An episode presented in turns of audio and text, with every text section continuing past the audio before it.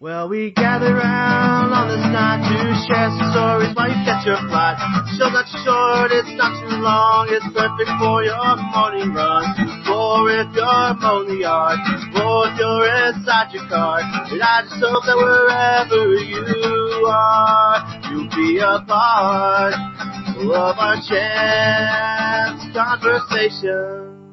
Oh! You shouldn't look at it like that. Yeah, that's this cool. Is the first step um, yeah. of one aspect, and that's what it is. Every, right. Everything starts somewhere. Right. Well, that's I mean, foundation stone. That's the foundation stone. That, oh no, cornerstone. Isn't that the? Is it cornerstone or foundation stone? It's not a foundation. It's a foundation. I wouldn't, cornerstone. I wouldn't say it's a cornerstone. It's a stepping stone. Cornerstone is what something's built upon. Yes, sir. It's also where well, it is live. A cornerstone and a foundation stone. The cornerstone. See, this is where we really excel yeah, in the, semantics. The cornerstone is the block in which they inscribe the date the structure was built, the architecture, the, the purpose, if it's in memorial, all that stuff. That's why your older buildings, on the corner, is always that big brick that has that stuff inscribed to it. That's the cornerstone. That's the ideals that that building is built off of. Some so of them do have we wanna, singing frogs in them. All right, now, do do we want to go with, as, uh, as a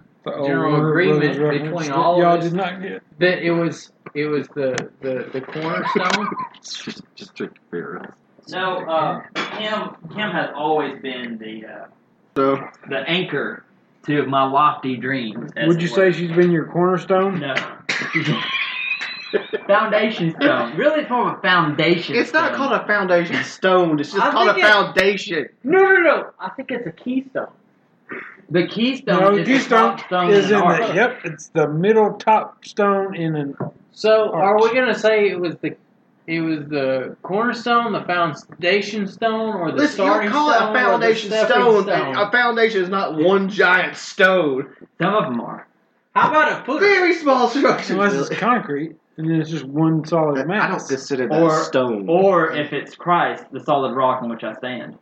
All over the ground, right. Seeing you stand. Yes, exactly. As a, as a brief uh, break on, on geology here. All right. Um, what do you think of the beer? It's actually very good. I'm surprised. You really like it? Yes. It's I'm glad very, you like very good. It. I generally shy away from like triples and stuff because they're so overpoweringly alcohol-y to me, but that one is not. See, I find that one is deceptively good. Well, if you want a, another one, I'll give you. No, I will not drink more than one. Not at eleven percent. Because I do have to drive home oh, with yeah. my son. Yeah, it, it is pretty intense. I'm not gonna lie there. That would destroy. I mean, it would quite. Yeah, it destroyed his life. But this is so good, though. Think about the implications on my life. Why don't you tell uh, our listeners what you were drinking? What is this episode sponsored? I don't know if we need to have it the autism. I actually, yeah, let's not sponsor the autism episode by Bud Light. It's a uh, Bud Light Platinum. It's blue. It's the six percent version of the five percent version of Bud Light. It's all the flavored Bud Light with just that little bit of crap added at the end. Well, I thought it was more intense as far That's as flavor goes. It's just down, sweeter. Right? If no, that it's more down. intense. I wouldn't think so. No. Well, that's more flavor, isn't it? Uh, I don't like I don't sweet know. beer, technically, but whatever.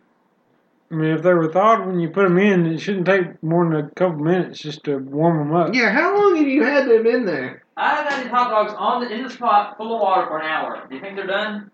Yeah, I think you're good, man. You can microwave it in ten you seconds. You can probably put it, put them on the, the warm feature. Do we have chili? No, uh, no, we have chips. Do we have ketchup? We do have Hang ketchup. On. I see it. Ketchup.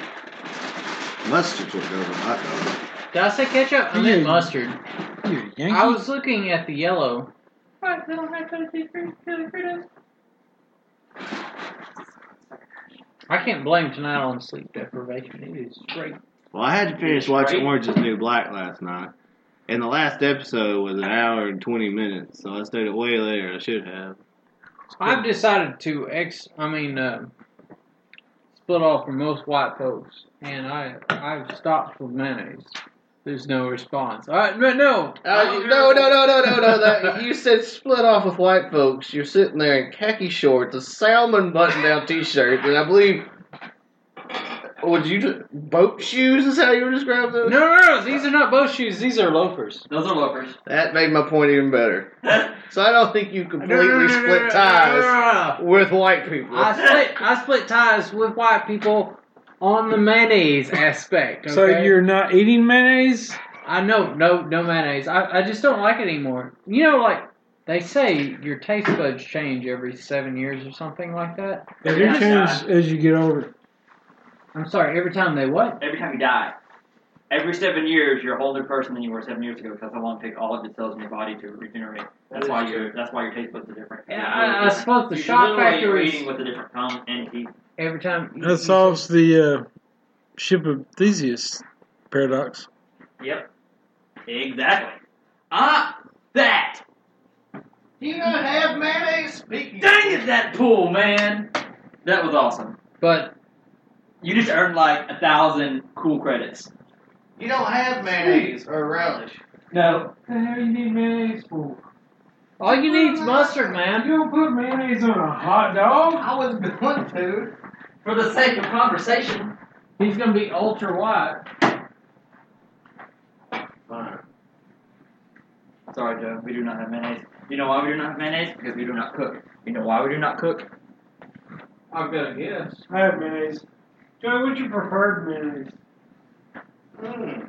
If I were going to eat mayonnaise, it'd be Duke's. I'm not really... Yeah, that Duke's does pretty good. I'm not really a, may, a Miracle Whip guy. Miracle Whip is not mayo. You, not you do not put it in the same category. It's salad dressing. I asked because I recently switched from Hellman's to Duke's. Duke's is good. Alright, I I still don't approve of mayonnaise, but Duke's is good.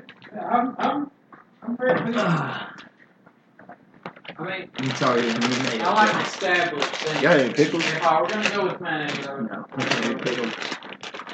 Fine. I'll put not having it. We live like college students. What the world happened here? Now, Russell. Cheese. How do you know about the Ship of Theseus paradox? You want the truth? Yes, please. Because unless I can't handle it. Before I decided against it, and we went in a completely different direction. That's what my last minisode was going to be about, was paradoxes. Your last what? Minisode. See, that's a, that's we do two episodes of, of our podcast every month. One of them's a full episode. One of them's a mini episode. The difference is the mini episode is about five to seven minutes longer than the full. Yeah. That's awesome. No, the Ship of Theseus paradox. You know, Theseus was the Grecian hero, right? He played the Minotaur. He's probably my favorite of all of the, um, the, the ancient. With those characters. Did you get some chips? There was a yeah, port in Greece that claimed to have the ship, the ship that he sailed in, the Ship of Theseus. Mm. Well, over the years, parts of the ship would rot, decay, fall apart, and they would replace it. And they would replace the mast, and they would replace the hull, and they would replace everything. And it got to the point where it was no longer the same uh, ship. Right. So the paradox is, can you still call it the Ship of Theseus if no part of it is still... Mm. And a lot of it deals with, like, replacing... The Ship of, the- the Ship of Theseus has to do a lot with, uh, believe it or not, autism treatment. If there's all these elements of somebody, not, maybe not just autism, but a lot of different elements of the personality, how much of who they are can you replace until they're no longer the person of what you're working with? You know, how many characteristics can you take away from the person and replace it with new until you can't call it the same thing anymore? A lot of times it deals with theories. When a theory has a name, you know, theory of uh, relativ- relativity, just because that's the first one that came into my mind. Over time, if more and more formulas are added and the older stuff is taken out, and then it gets to the point where it's no longer the same theory, you can't still call it, you know. It comes up in a way, it's not referenced as the Ship of Theseus paradox. I feel like we're going to detract away from this conversation. Comes up in a way in a Doctor Who episode. Ah. Joey's eating his hot dog with Cheetos on top of it. Mm-hmm. There's nothing wrong with that. I mean, there was no cheese, or pickles, or mayo, or relish. So he is the ultra-white American tonight. Cheetos, his form of, his own personal uh, form of cheese. You are. This is not salmon. This is pink. Or light a, red, preferably, actually. I think it's, a, it's an endorsement of Donald Trump is what it is. It is. Uh-huh. Yeah. Excuse me. How about, does this shirt... He's probably trying that... That. Negative. I have had this hair for some years now. Okay. Not longer than Donald Trump has. Okay, that's merely a fact of birth. That has nothing to do with Donald Trump. It just grows this way. Weren't you bald a few months ago? No. Yeah. When was I bald? You were bald. And then Donald Trump announced a bid for candidacy. False. False. And you've been fully growing out ever since. False. No. Wait, last time I was bald, I was in the Army. Well, I thought you were talking about I was going for Trump because I was eating Cheetos and they're orange. Oh, well. Yeah. I don't know what the hell y'all are going on about. I was trying to attack Joey's stereotypical American whiteness, and y'all turned it into a political thing. By the way, has anyone looked at Gary Johnson yet? I'm sure people have. No, I'm asking you all, the co-hosts of this show right now. Have any of you looked at Gary Johnson as a prospective candidate for the Oval Office? No.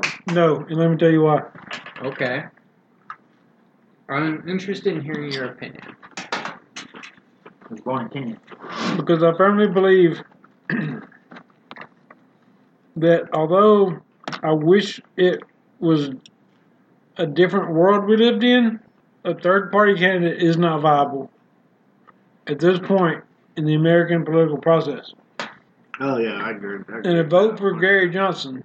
A vote for Trump. In a way. Is going to pull a vote away from somebody. I'm not... It, it could yeah. be either one, depending on your position. If more Democrats vote for Johnson, Trump wins. If yeah. Republicans vote for... That's what you're saying, basically, right? Johnson and Hillary wins. Yep. All a third-party candidate does is pull votes away from one of the candidates. Sometimes both. Well, every time both, but one more than the other. Our two si- our two-party system right now, though, I feel like it's broken. It is. Mm-hmm. Yep. That's what I'm saying. I wish our world was different. I wish George we had Wa- a three-party system. George Washington, you know, avidly fought against the two-party, the bipartisan government. He knew... The, one of the founders of our country knew that this is where we'd end up with the bipartisan government. My See, point is... But there's so many Republicans that are going against Trump in and this. There are, but my point is this. Let's say you hate Trump. I mean, you hate Trump with a passion. Right? Which a lot of people do. But you're not quite there with Hillary. Right? So you don't really have a home... politically speaking. And you look at Gary Johnson, you go, eh, I like some of his ideas. Some of them I don't, which nobody's going to be one hundred percent. I'll vote for Gary Johnson. Well, you feel more strongly against Trump than you do against Hillary. You would, your vote would have more value voting for Hillary than it would to be voting for Gary Johnson. You need to hold it about right here. Okay. Those Cheetos. That's what I'm saying. I mean... I don't know. I think if enough people... Sorry? No, he would have to destroy ISIS. I don't think that would do it. Or, I don't know, bang a Kardashian. That might do it. That might do it. I, I feel... I, I like...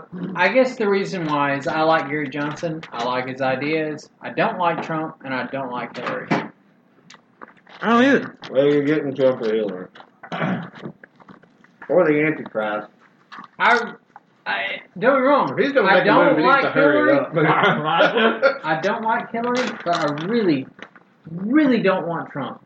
And this is coming from. I would consider myself on the conservative side of median. I really don't want Trump. But I don't either. We've had this conversation. I've said before. I never thought Trump. I thought I never thought the Trump candidacy would. would hold any water whatsoever. No. And I was proven way wrong, obviously. Donald Trump is not what America needs. Hillary Clinton's not either. See, that's the thing. And I voted for Bill Clinton.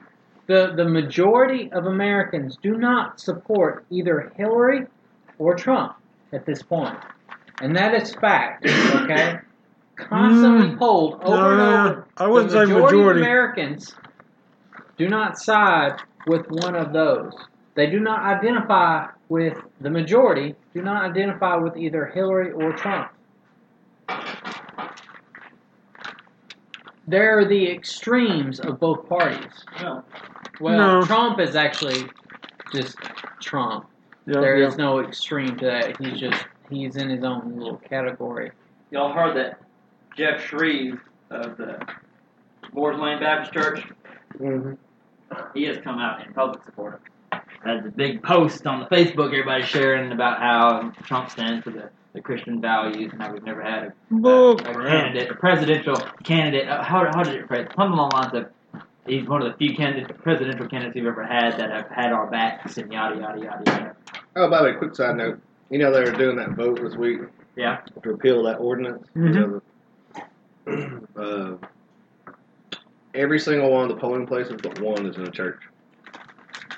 There ain't no way that thing's not going to Well, repeal. No, I mean that's just. That's, That's normal, though, yeah. Sorry. Oh, it's okay. No, that's very common. Well, is it? Mm-hmm. Yeah. Why? Because... Just because it's a public place. Yeah, for hundreds of years, for the basically history of the United States, churches are the go-to place for any kind of any kind of crisis. If you have a natural disaster, usually the camp, the, the setup is at a church. Mm.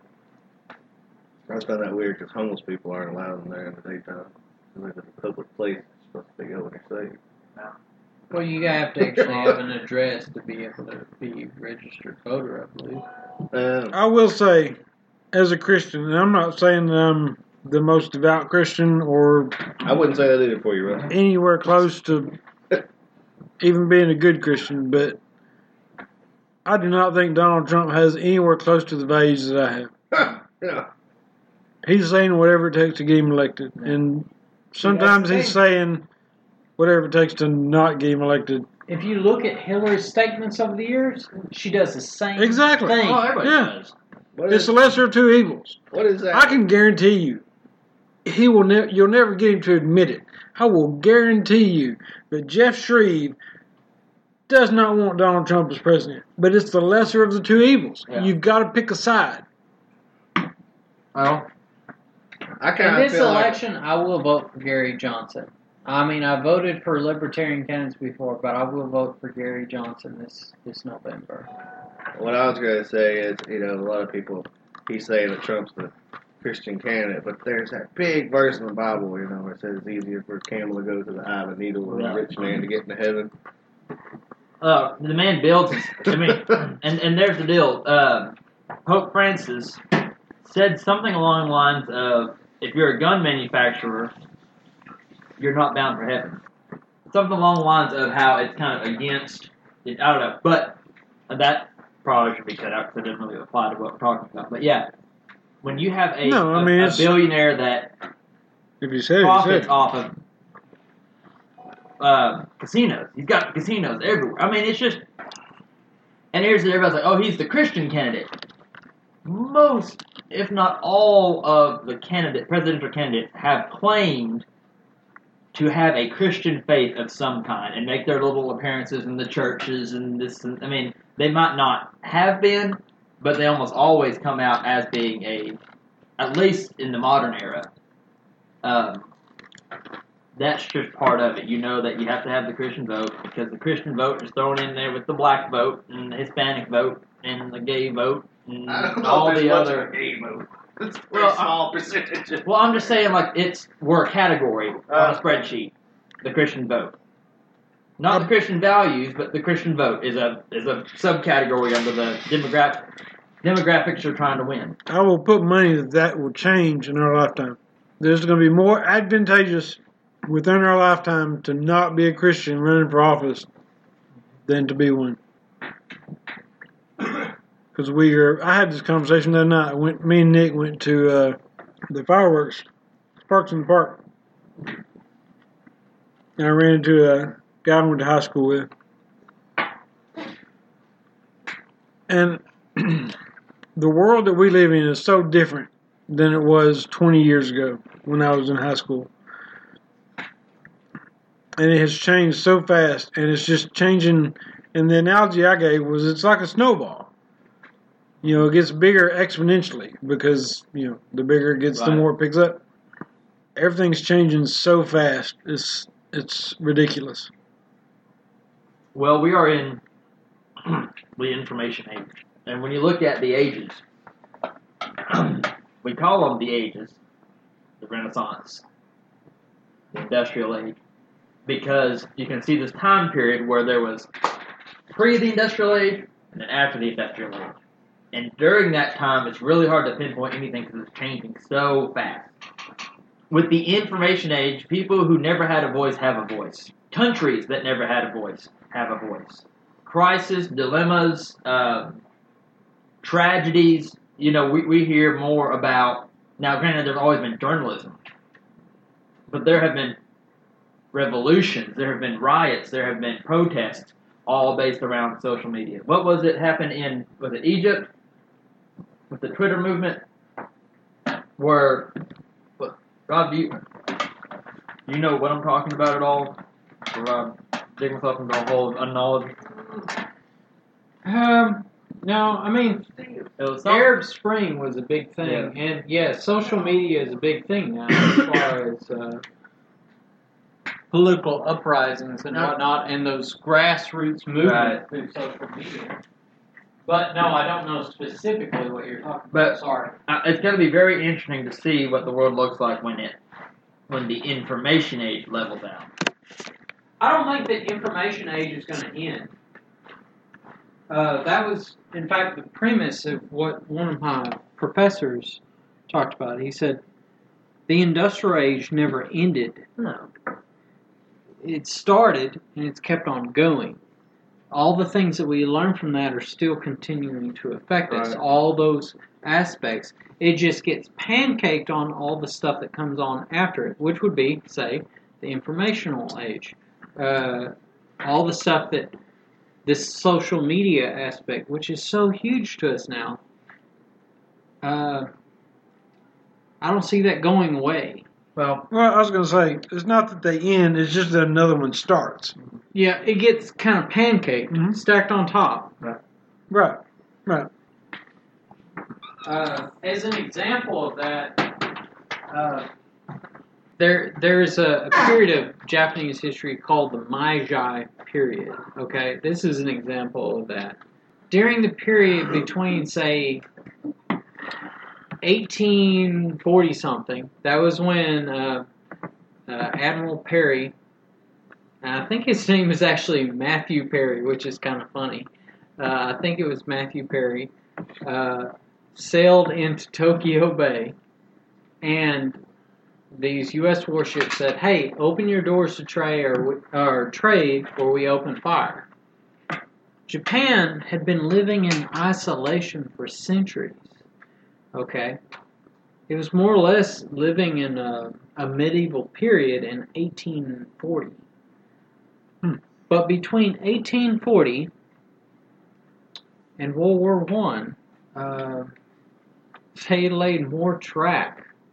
In nineteen hundred, they had more track in Japan than they had in Great Britain. And uh, by World War Two, again, that's only a hundred-year gap. They had a navy that rivaled everybody else in the world. Now, this Meiji period I was talking I about was they took all of the Western values, the Western ideas, industrialization, the assembly line, uh, democracy, and all that other stuff, and they stacked it on top of their ideas. They didn't let go of their ideas. They just stacked it on top.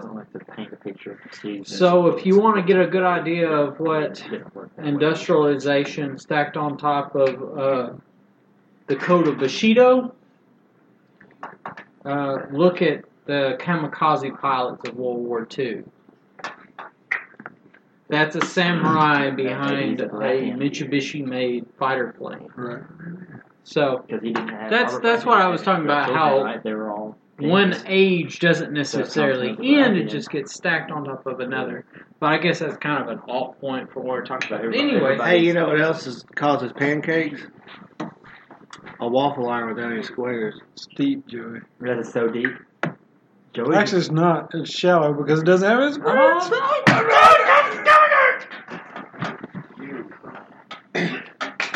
no. You guys. Alright, so what are we talking about tonight? I mean, we haven't even got like an introduction, like a, hey, this hey, is everybody, welcome to this week's mini-sode. My name is Billy Hatridge.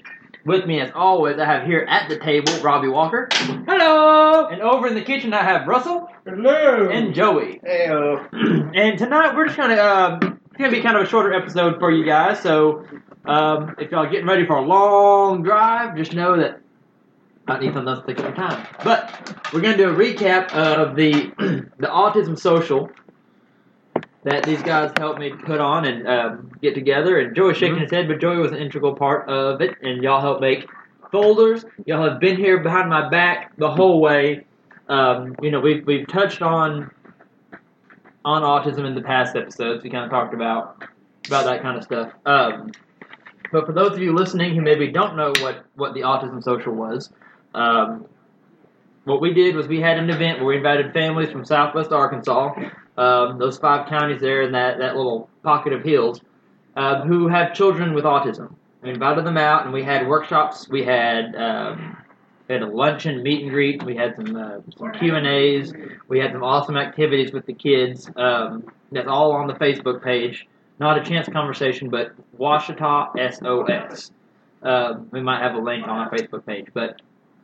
But ultimately, um, yep. I think we, we are all, everyone in this room is in, um, is influenced, impacted by um, by autism. You know, we have experience with it. We we, we know it, um, and you know that that session it went really good. Um, I know Joey was really looking forward to it, but he had a wedding um, to go to, so. We excused him out of that. But yeah, it's sort of like me only speaking Mandarin and a bunch of Russians are hanging out. So. Well, on. You had a wedding and a funeral in one day. Yeah. Yeah. But, um, but no, um, I'm going to kind of open it up so I'm not just sitting here over here rambling. Um, Russell, what did you think about it as a parent? Oh, that was really good. Um, as, as we've discussed uh, before we started recording, um, I think it's a, this, of course, this was the first one that Ouachita S O S put on. It's the first yes. gathering that, that y'all have had. And I thought that it went really well. I mean, everything's not going to go one hundred percent right. In I mean, in your fifth one, it's not going to go one hundred percent right. right. So I thought that it went uh, very well. It's a good stepping stone, as we've discussed. I was I was impressed with... Uh, The staff, it wasn't really staff, but... The volunteers? The the board members that you had. Um, I don't know what that means, Rob. What's this hand motion? Cornerstone. I chose to go with stepping stone, because there's... I like how this is a symbol for corner. I thought it was L. I was like, L. He's calling me a loser. I guess so. No, I wasn't trying to call you no, a loser. I'm kidding. Anyway, but yeah, I thought it went really well. Um, there's... A lot of families there, you know, different age ranges of children. Yeah. Uh, which is good. I mean, because you need you need a lot of different perspectives to get a clear view of what you want to accomplish. Well, and that that's one of the big goals for the Ouachita S O S is to get families together that don't have children of the same age. Because what you see with a lot of parent support groups or parent groups that kind of break out from like the preschool or the day program where the kids are going to school is you'll have a, a parent that has a preschool with autism who talks to a parent who has a preschool with autism. And so sometimes they don't get a lot of that information on what's ahead of them. And vice versa, you'll have parents with high schoolers and they'll talk to parents with other high schoolers and they don't always look back on when they were in preschool and say, oh, wow, that's the way it used to be, you know, and we've come so far.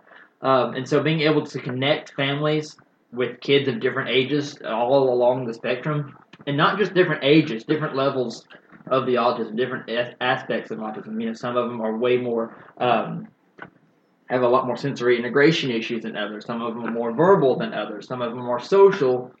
Some of them not so much. Um, which I did want to give a huge shout out to the Cossatot River uh, State Park Rangers. Um, they had activities for the kids. They brought up the furs and stuff. They had turtles. They had some exhibits. Oh, that one particular ranger. What was her name? Tori. Wasn't Rick. Joey wasn't even there, but... I... Ranger Rick? Ranger Rick. No, it's not Ranger Rick. Wow, that, that but, reference yeah, just the, fell on deaf ears. I know what you're talking about, but her yeah. name was not Ranger Rick. No, yeah, yeah, we, we get it, but no, but yeah, the one that, that helped with the students and, and, and led them upstairs. Yeah, that was Tori.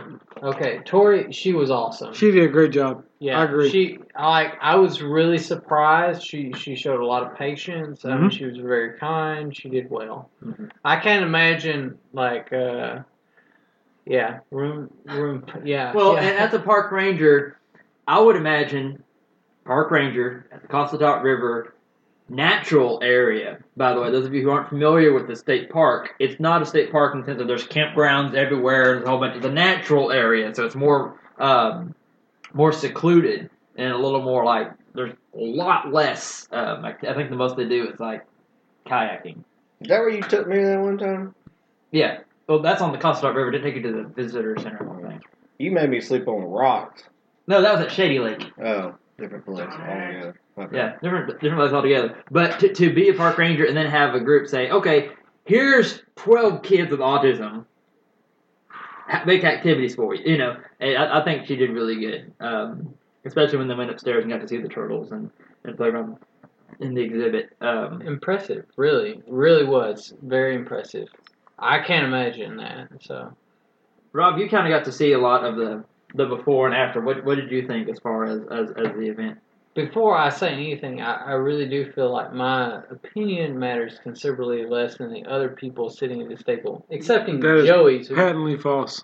Uh, wasn't no. there. But no, your opinion is just valid. Well, no, I mean, um, you are a soon-to-be practitioner. It's the same way as you. But yeah, but not yet. I haven't been through the pro- same program that you've been through. I am not a parent of someone with autism, but I just uh, said not less than five minutes ago. You need all perspectives to get a clear vision of what you want. I, I suppose that that is a.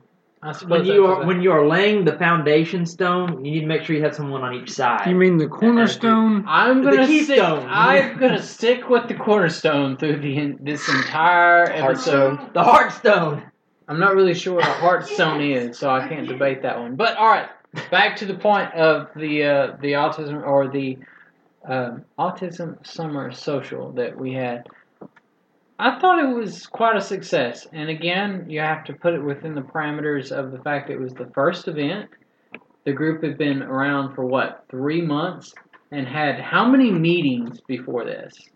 We had four meetings. Four meetings. And then oh. how many of those people that were in those four meetings showed up for more than one meeting? Me? You were only there for one. Yep. I was only there for one. Marlon. Okay, he was for there for more than one. Linda Shelley. Linda Shelley. And Elizabeth Tompkins. Okay, there you go. So you've got four people that attended multiple meetings that managed to put together an autism summer social event. And I, I think... That's pretty impressive. And how many families showed up? It was like six or seven. Six or seven families. I think we had a total of like thirty-eight people. But I think actually we bumped it over to forty when Marlon showed up because he had some family with him. I didn't, I wasn't able to count those out. But, um, you know, what, what we're wanting to accomplish with the Ouachita S O S is to be able to have events every season. So in the fall, we're looking at having kind of a research summit um, to where teachers or parents who want to be caught up on what's new in autism, what some of the latest information is, because, you know, we talked about this before with time passing, but... A lot of times, if your kid has autism and people will refer you to books that might very well be excellent books, but they're also ten, twenty years old, or articles or theories that are a little older. So to be able to get together, okay, what's come out in the last year when it comes to autism? What have we, what progress have we made in, diag- in diagnosing? What progress have we made in different treatment uh, modalities? What progress have we made in um, in understanding the the disorder? Um, and and then in the spring we're going to do our big fundraising, which hopefully by then we'll have our nonprofit status, and we can have a big, whether it's a five K or a benefit concert or something that Russell's voting for five K. Um, we might put him on the board for that one. Nope. um, but just something, and we talked about, and listeners, if you think this is a great idea, let us know, but we've talked about doing a, a color run, which hmm. is when they throw the, the colors, and we can call it the spectrum run. Ah, which is the autism spectrum and then the spectrum of colors, and so they can kind of have a twofold um, a play on, on on that word both ways, um, which would be really fun. But what, from what I hear, um, I don't want this way because it's more logistics than anything. You don't make a lot of money doing five Ks as a charity event because you have to buy bibs, you have to buy shirts, you have to buy no. Uh, there's a company called Road I D. That as long as you have less than two hundred fifty participants, they will provide you bibs for free. Really? And then you just manually time it. I mean, you just have uh, a guy standing there at the finish line with a, you know, bib number, so-and-so crossed it this gotcha. time. Okay. I might have to get in uh, cohorts with them. Why they do that? Why they do what? Give away those things for free. Advertising. Uh, gotcha. I know there was a can. Road I D is a company that makes um, identification bracelets that you put. You I have one. You put it on your arm, and it's got your name, your where you're from, emergency contacts in case you're out running somewhere and you fall over. Get hit by a bus, heat stroke, or whatever. Uh, um, they know that your emergency contact is out there on your wrist. They know who to knock on. Yeah, but door to go. Now. You know, there there is something I would like to, to compliment the the people that are that are active in this group, and I, I'm not throwing myself into that because I just happen to be there by almost by association. Uh, but for instance, I've uh, recently been put in contact with my student mentor, who is in the program I'm about to enroll in, and we were having a conversation about possible research topics. And I spit out like three ideas. Uh, he asked me, because he said that I need to have it nailed down by the fall. And I said, well, I'm kind of looking at maybe O T and multiple sclerosis, maybe something to do with veterans. And then I, I said, uh, I'm also involved in an autism group. And of all those points, he chose to uh, pull, he said, uh, if you're interested in autism, man, I uh, just want to let you know that most people are highly intimidated by that. And I could kind of, based on my observation... Intimidated by that? Intimidated by autism. As in dealing with those oh, who yeah, have... Oh, individuals with autism, yeah. Like, yes. like you know... it Don't get me wrong, it yeah. makes for a great research topic, but at the same hand, he said, most people are intimidated right. by it. Uh, it's like, it's a fan favorite for research, but it's not something a lot of O Ts want to tackle. Right. And uh, mm-hmm. my sister echoed the same thing as a mental health counselor. She's a certified counselor. And she said, if uh, you feel comfortable in that community, she said, go for it. Because they need the help. Well, and the same goes true, and I don't like that he picked out autism. The same would go true with veterans. If you're not familiar with that population, you can be, because there are several girls in my class that I hope they never go into a, a V A hospital, because those that those men and women have a different attitude, have a different behavior from what you work with as far as a lot of the adult population. Same is true for stroke. Same is true with mental health or peds in general or Down syndrome. Um, you know, it's It can be intimidating. Anything's intimidating if you're not familiar with it. And that's something that I, I've, I'm, I'm happy that I can bring to a lot of my families, because I'm inexperienced. I've got only three years of work under my belt, and it's been with the same kids. You know, so if I have a kid, I don't. It, it's really hard for me to go back ten, twenty years and have reference points. Um, but to be familiar with it, be able to work with families and say, I, it, it's okay. I've, I've seen I've seen this before. I've, I've worked with this. I'm familiar with it. Um, And, you know, for a lot of people, when I say my cousin, has autism or I grew up, my cousin had these behaviors or whatever, a lot of times they don't know how close of a family we were growing up, especially when I was younger, and it was every Sunday at the farm we were together, and we, the cousins grew up together, um, you know, in, in a way that my mom will have that family connection. Um, and so it it can be very intimidating, especially with your older population with autism. Um, and autism, it doesn't usually grow up. Autistic children become autistic adults. And there's a lot of adults out there that if you look at their files, it says mentally retarded, developmentally disabled, something like that, but you know that they're diagnosed later in, or in the nineties or two thousands, they probably would have had that autism diagnosis. It just wasn't as prevalent back then when they were, when they were children, or the resources weren't there. Um, Which is quite an injustice if you think about it. It is. Well, and, you know, it, it's going to be interesting in twenty, thirty years to look back on this time period and say, oh, I can't believe we weren't addressing whatever's out there right now that we're just not aware of. You know, we look at cigarette smoking. We look at a lot of different things that, that we have in our society where, as time passes, we become more and more aware of, oh, we were really off track with that, whatever. You saying cigarettes are good for me? No, Joey, I'm not. Joey woke up for a minute when um, I saw something the other day. It said one in sixty-eight. Mm-hmm. Is that is that is that a pretty that, well that's, accepted? That, that, that's the U S ratio for right now. That's insane. And it's higher. It's higher in boys. It's like one in forty-five boys. But when you add um, when you add females, which is a lot rarer, a lot more rare in females, and it presents a lot differently in females.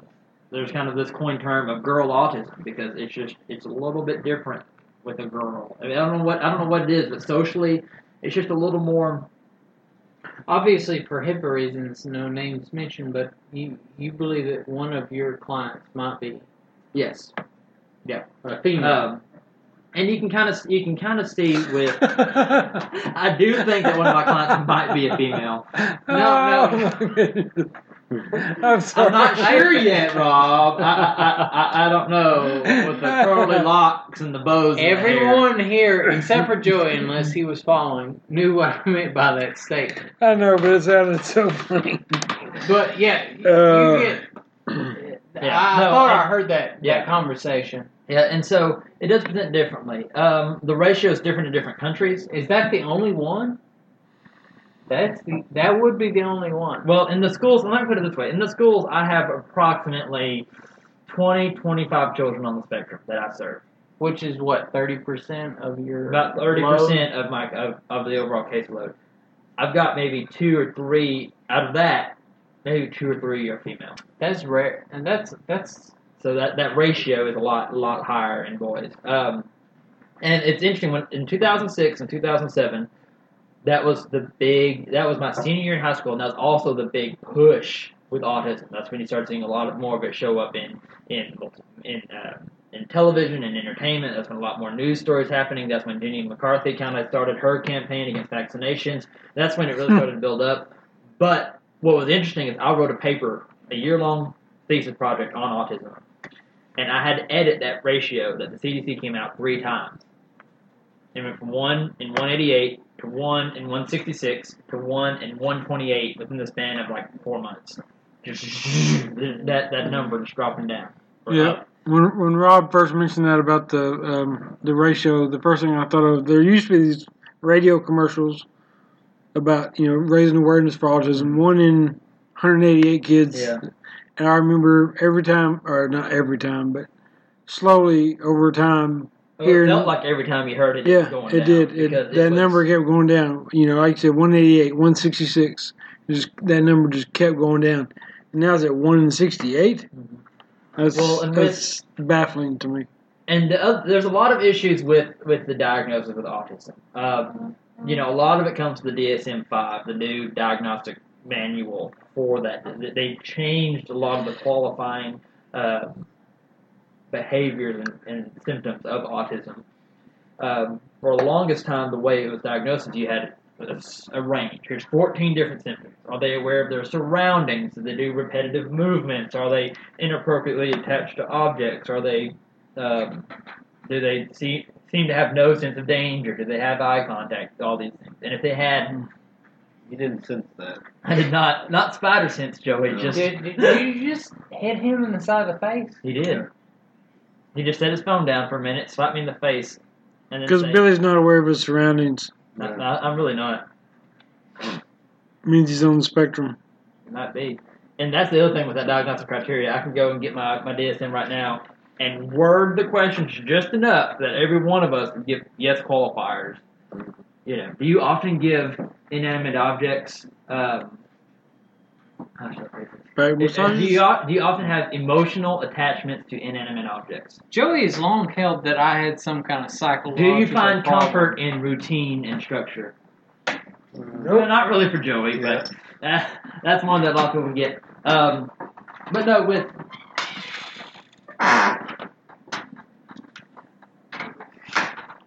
well, Joey, how are you doing? I can do it so good. Rob and Russell have left the room mid-conversation. I guess, I guess they're done.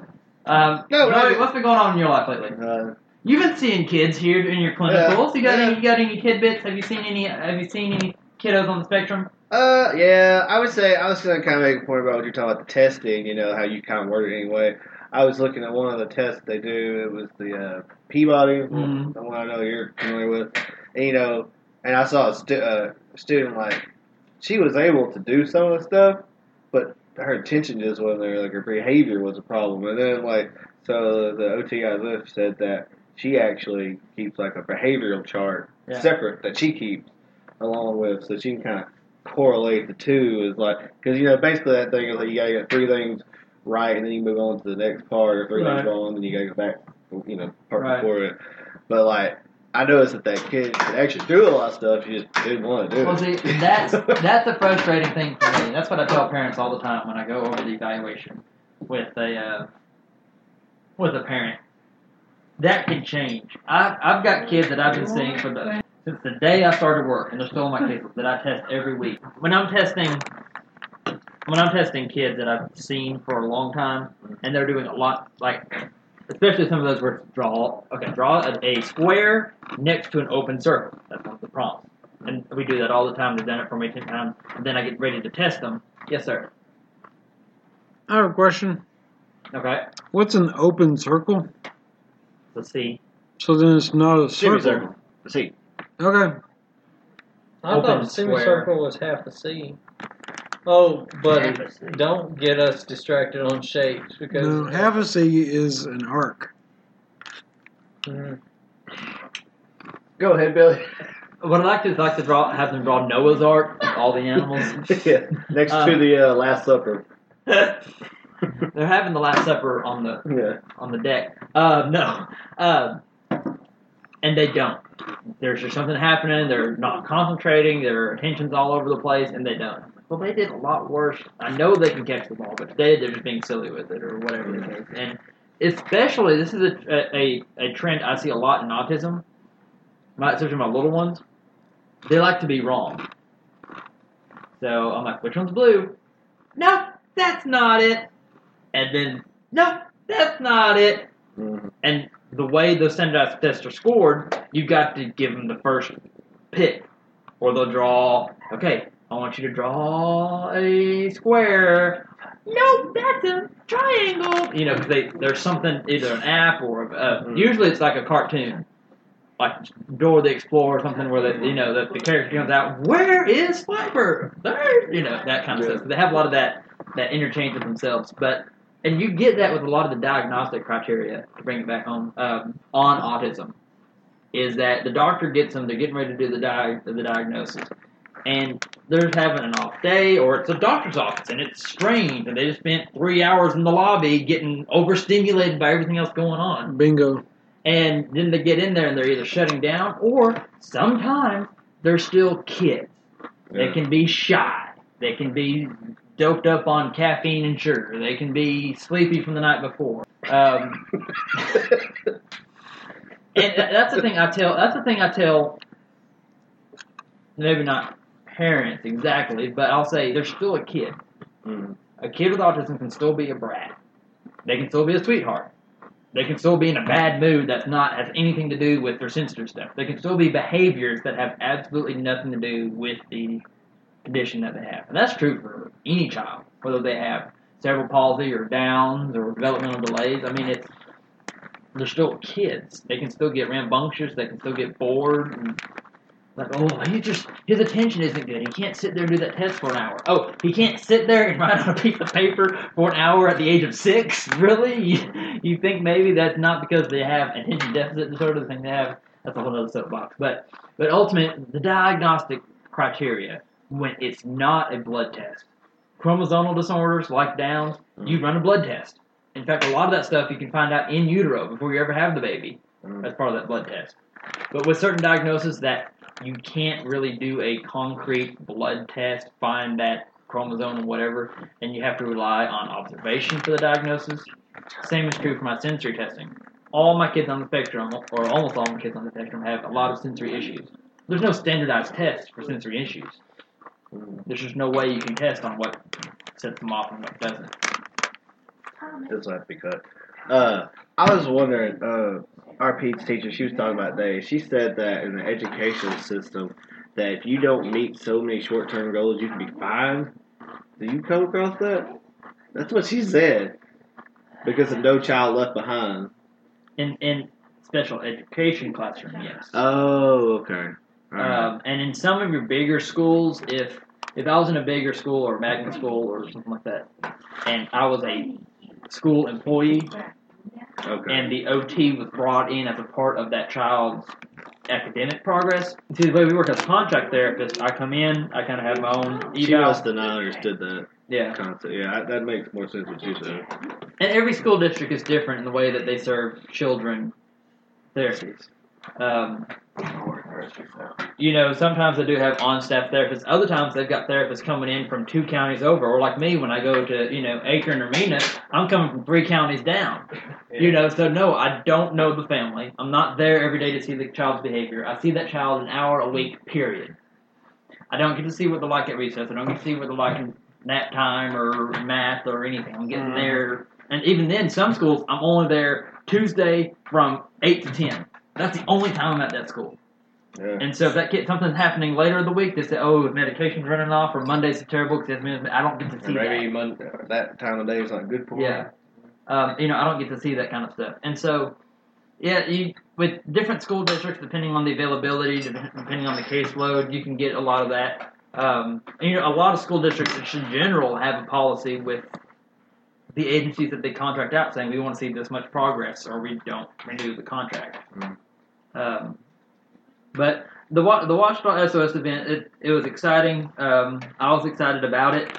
Uh, there's definitely a lot of tweaks to make. I think the next summer when we have ours, it's going to be a little shorter. We're not going to shoot for the four hours. I think two and a half hours we were done, because it's basically about saying, hey, we, we've got to go. Our kids kind of, uh, which again, there's a lot going on in that room. Um, we were at the, uh, the river, the visitor center, so there's a lot other stuff going on environment-wise.